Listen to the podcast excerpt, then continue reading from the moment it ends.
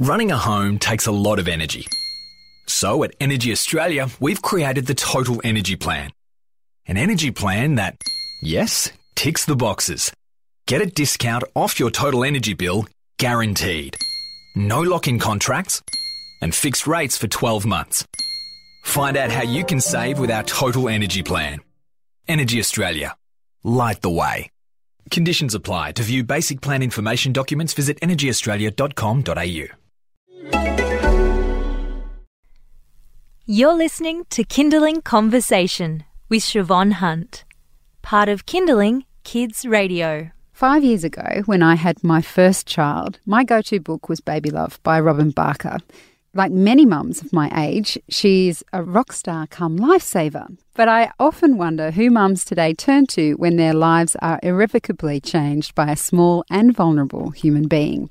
I know that there are young mums who love social media and they ask friends, but there's a new book that's really struck a chord with me and it's got a lot of things in it that I wish I'd read five years ago. It's called Hello Baby and it's by senior clinical psychologist Heather Irving. Hi, Heather, how are you? Thank you so much for having me here.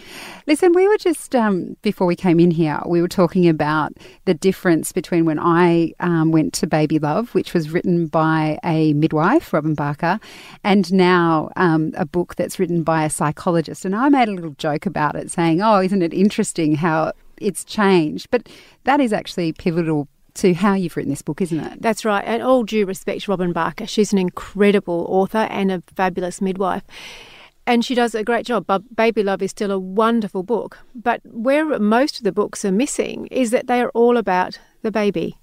They're all about the baby's needs. They're all about the baby's um, support, uh, needs in terms of sleep and feeding and crying and settling.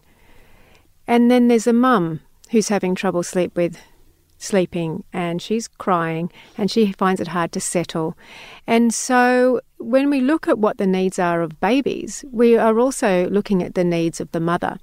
And by and large, that's forgotten. You know, when you're pregnant, everyone wants to make sure that you're seated and you're fine and you're eating and you're healthy and you're rejuvenating yourself down to whether you can have any hair care products, you know, used. And then once baby's born, it's like the mother no longer matters so much, and everything's about the baby. Hence, why we have such um, high levels of postnatal depression. And we know it's a complex formula for what creates postnatal depression, but one of them is that psychological factor of I don't matter anymore or somehow it's all about the baby and my needs are forgotten. And hence why, if you forget the needs of any person on this planet, they're not going to feel particularly good. so, my book is about saying baby's important, but mothers are too. Which I love, of course. Um, in particular, you talk about the first few months of motherhood. There's so much going on there, isn't there? There is, and for every mother's different. And I think that's the important part of my book is that I really respect all mothers' reactions and approaches to uh, to mothering, so long as it's safe. but one of the things is that you can be thrown in ways that you'd never thought you'd be thrown in motherhood. Some of us go in there thinking we're going to love it and loathe it. Some of us think we're going to be so confident and we freak out. Some of us think we're not ready for it and it's the best thing that's happened to us. So, one of the most important things in those first few months is just to have that support network around you that can help you work through those feelings. And we're remembering too that 80% of mums have um, what we call the baby blues. That's normal. So 80% of people will go through that time where they're not sure whether they're Arthur or Martha, where their head is, or where their emotions are, because that's a lot of crying going on. That's 80% of mums. And what happens is, is after that, if those um, symptoms are still continuing, a lot of people will still say to you, "It's just the baby blues. Don't worry."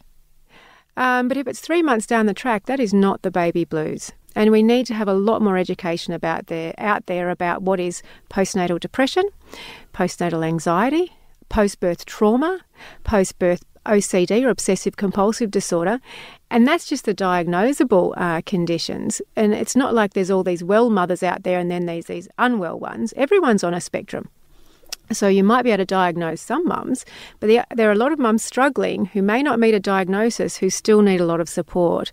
And until we reduce the stigma around mums getting their support, mums taking care of themselves, we've got a lot of sad mums or distressed mums or anxious mums sitting home alone thinking they're strange or weird or somehow this whole mothering thing wasn't for them when it's a huge chunk of mothers. And key to that, I think, for me anyway, is that um, in the very beginning, actually, I might read the quote because I really do love it. Uh, this is in your forward. It says, the moment a child is born, the mother is also born. She never existed before. The woman existed, but the mother never. A mother is something absolutely new, and it's I can't pronounce his name. It's an Indian spiritual teacher. Yes. And I read that, and that that's been that is so true and yet not something we seem to talk about a lot. We don't. The transition into roles is huge. And what happens is the transition into the motherhood role can be huge. And then the trans- transition to be able to be anything else other than a mother is also huge.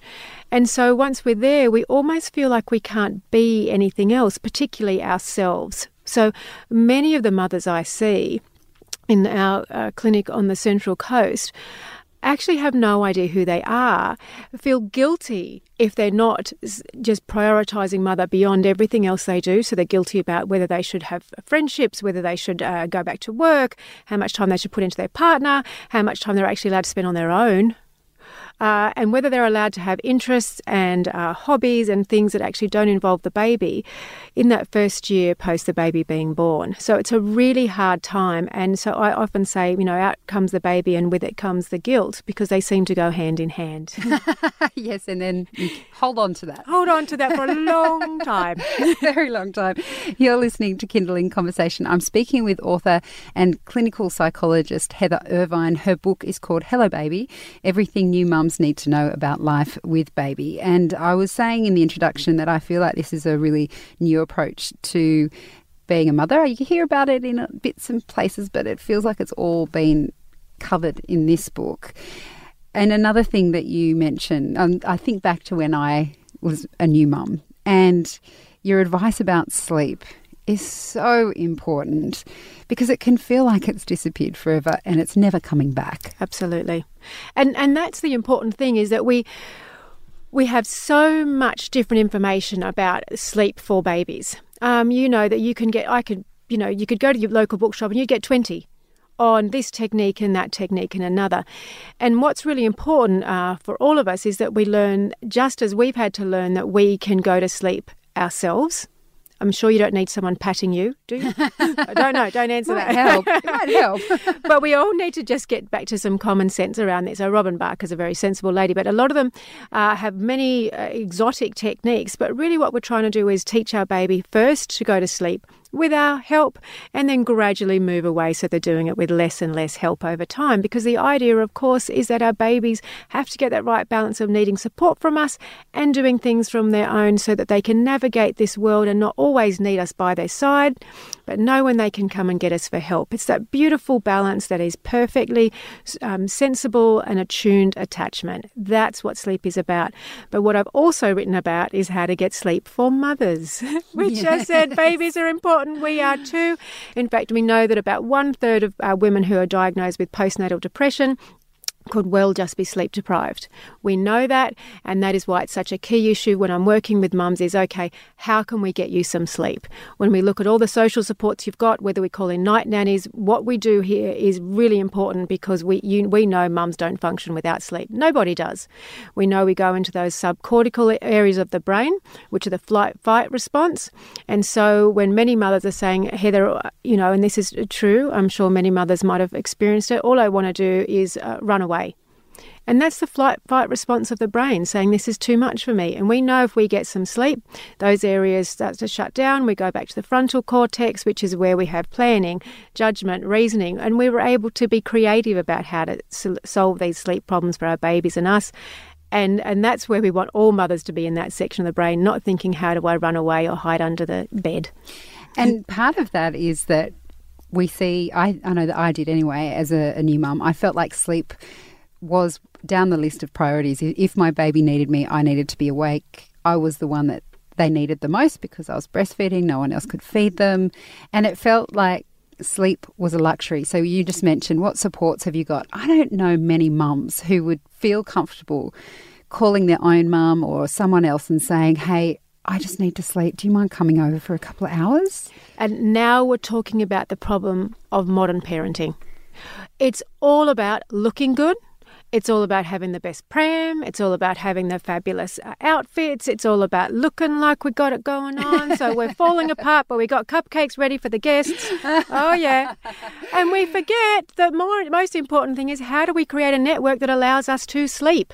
How do we get to be rested? We've forgotten the core ingredients to actually sanely navigating motherhood. And we've got all this how do I look good rather than actually how do I feel good. So my book is about saying those things are important. Have a bugaboo pram if you want a bugaboo pram, but don't make that more important than getting your sleep and getting your sanity. So just let's get some balance back, girls. And that is that idea as well is that a bugaboo, you, you might think in your head, that bugaboo is going to make my baby sleep beautifully. But if you took the money you spent on the bugaboo and spent it on a, a night, night nanny, nanny or yeah, I don't know why. I mean, I didn't have a bugaboo, but I certainly could have spent less on those nighttime buys of bun- onesies, cute yep. onesies at 3 a.m. I probably could have saved that a bit and had a bit more support. You could, but I think one of the things you talk about too is when we do ask for help, we feel like we're failing rather than uh, you know knowing that you know kids are meant to be raised in a village. The reason for that is not for the baby so much. It's for the mother. So she can be the best she can be in order to care for that baby. Like you've said you are the most important person in your baby's world Yes, you are. So we need to be taking care of you in order you can you can be that person for that baby because you know it, being present, but actually being in a really uh, distressed, anxious, uh, falling apart state isn't what your baby really needs. Yeah, that's true. just, just a surprise, I know, but, but we we need to be as sane as we possibly can, and as a community of women We've got to ditch the guilt. We have to say, What do you really need from me? We have to stop saying, Isn't your baby's outfit lovely? Haven't you got a lovely pram? We need to be saying, How are you really going? And what support do you need? And destigmatize asking for help, destigmatizing the idea that I can say, How about I come over and we and I play with the baby for a couple of hours while you sleep? and then let's reverse that. We really need to get our community sentiment back on about what's really important. You're listening to Kinderling Conversation. I'm speaking with senior clinical psychologist and author of Hello Baby, Heather Irving, about um, her latest book, which is really a, a, guide for modern parenting, I think, but especially for mums. And as I mentioned, for me, um, looking at this book, it's really touched on things I wish I'd read when I was a new mum. Uh, one thing that I found really strange being a new parent was I had a fabulous mothers group and we met once a week. Um, but what surprised me wasn't that they were fabulous. It surprised me that even though I had this great group of women that I would meet up with once a week, I still found my parts of my maternity leave incredibly lonely. Mm. And I did have people I could connect with, but um, logistically it wasn't always possible. And that was a surprise for me. I felt we live in such a connected world and yet mums can still feel quite isolated can't they? Uh, you're so right. I often wanted to do this experiment where i would fly around um, the, the, the sort of the, the city of, of sydney or any capital city really and just see how many mothers are living so close together and yet feeling so lonely within uh, sometimes within 200 meters less than and all these mothers sitting on their own. It's a tragedy and that's what i said about this is all about how we've tried so hard to create such amazing things in our modern community that we forgot connectedness. And and that's why I you know I've talked about social media in the book and sensible use of social media is a concern of mine but one of the things I really like using social media for, and for a lot of the technologies that we've got now, is for linking mums up. And it's fabulous. Uh, you know, when I've talked to a, a lovely mum uh, who is, um, whose mum was in uh, New York, and they used to just put on Skype and just have it on all day, all day. And they didn't sit in front of it.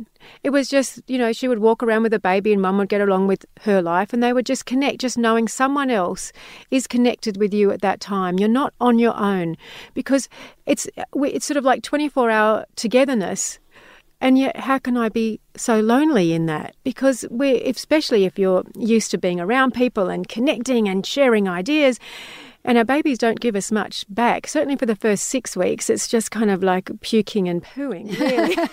and crying. and, and crying, that's right. and so it's, it's, it's, it's, as I said, for mothering, it's lots of parts we were never expecting to feel. Mm. Never expecting to feel, and never knowing that actually sitting there with this beautiful little thing beside us who we love dearly actually wouldn't meet those needs that we had socially. And we aren't prepared as a community really to deal with that. You're absolutely spot on. You're listening to Kinderling Conversation. I'm speaking with Heather Irving. She's a senior clinical psychologist and author of Hello Baby. It's a new book for uh, the modern mum. I will say that because I do think it, it speaks directly to things that women are experiencing today.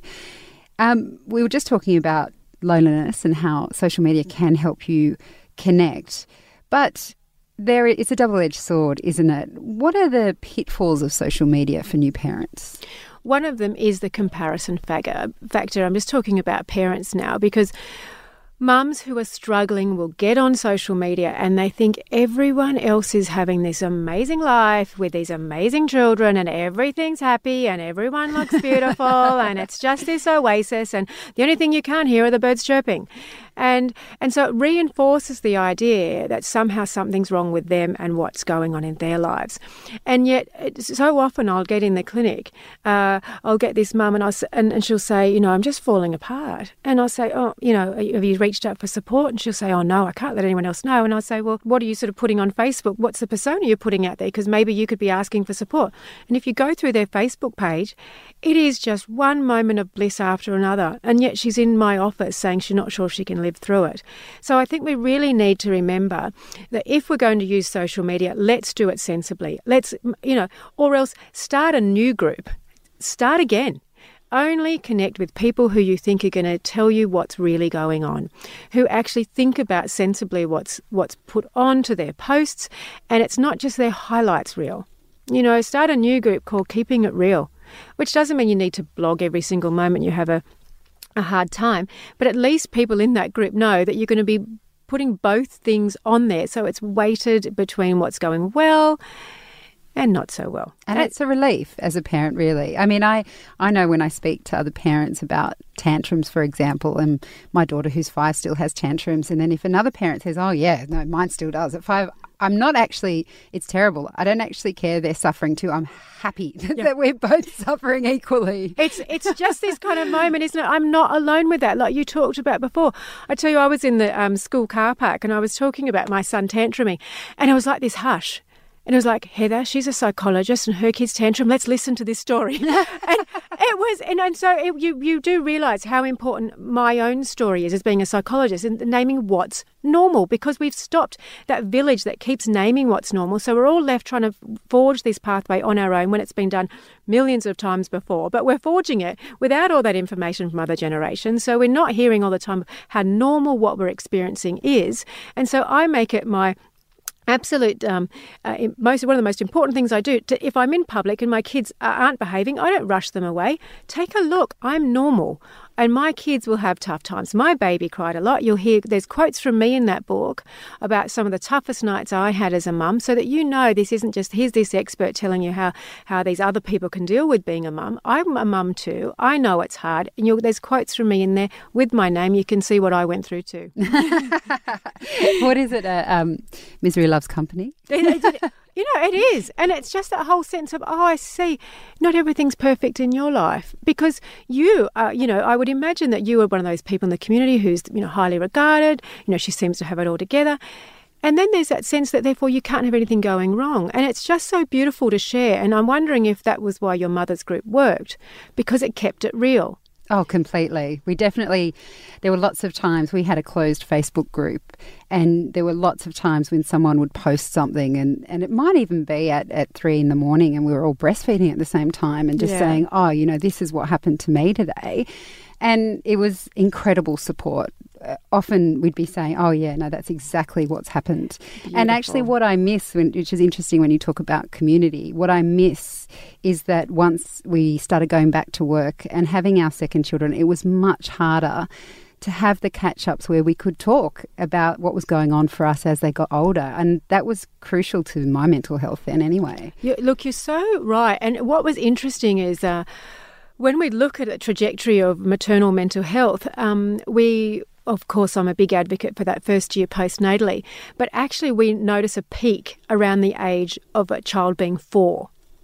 And I think you're talking about that. So we've, if we've been able to endure that first 12 months, perhaps we've got back to work. We've never got the support we needed. Now we've got two kids, and now we're now we've got a lot going on. We've actually never had some of those issues addressed, and I think mothers hold it together beautifully. I mean, uh, you know, you you you want you want to see somebody strong. Look at a mother, right? But I think it's it's those years of not looking after ourselves. It's the years of not prioritizing our needs, and we, it seems to really just come into a, a crumple around the time that our kids hit about the age of four. So I really it's really important for all your listeners to say, hey, my babies and my kids are so important, but so am I. If I can't teach my child to have respect for themselves if I don't, I can't teach my child how to be themselves if I don't, I can't teach my child how to care for themselves when they're sad if I can't. It's saying I need to be a role model for all of these things if I'm going to have my babies grow up to be the sorts of um, men and women that I want them to be. Part of um, having a child, especially in that first year, can feel like you literally disappear into your baby. And, you know, I, that's definitely happened to me. And I think even as my kids are older, that kind of trying to work out, you know, the split between work and home life and who am I first? Am I a mother or am I Shevonne? Who, what is this mix now? Women can often feel quite lost, can't they? Absolutely. One of the quotes that I had was actually my sister.